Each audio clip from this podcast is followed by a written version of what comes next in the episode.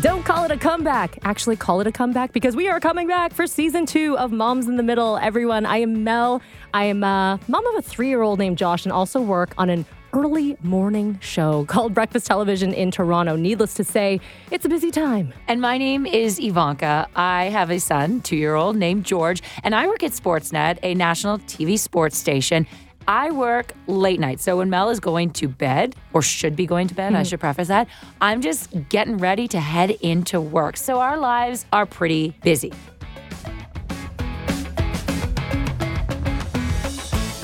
Us as two moms, we are meeting in the middle of our day because Mel works early mornings and I work at night. It's just easier for us to meet in the middle. Plus, I feel like we're meeting in the middle of chaos. All the chaos, and really, it's the only time we can.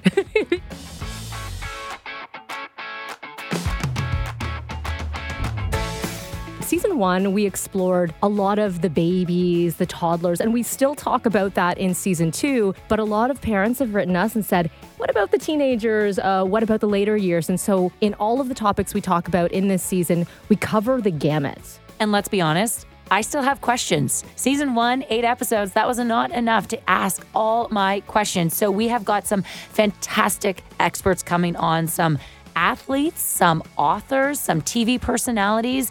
You name it. We are calling in the big players for season two. The big guns. And when are we coming back? You want to know. Okay, circle this one in your calendar. Tuesday, May the 7th, with Mother's Day right around the corner after that. Perfect timing. I don't need to remind you that it's Mother's Day, but maybe we need to tell all the uh, partners out there and kids Mother's Day is coming soon. And so is season two of Moms in the Middle.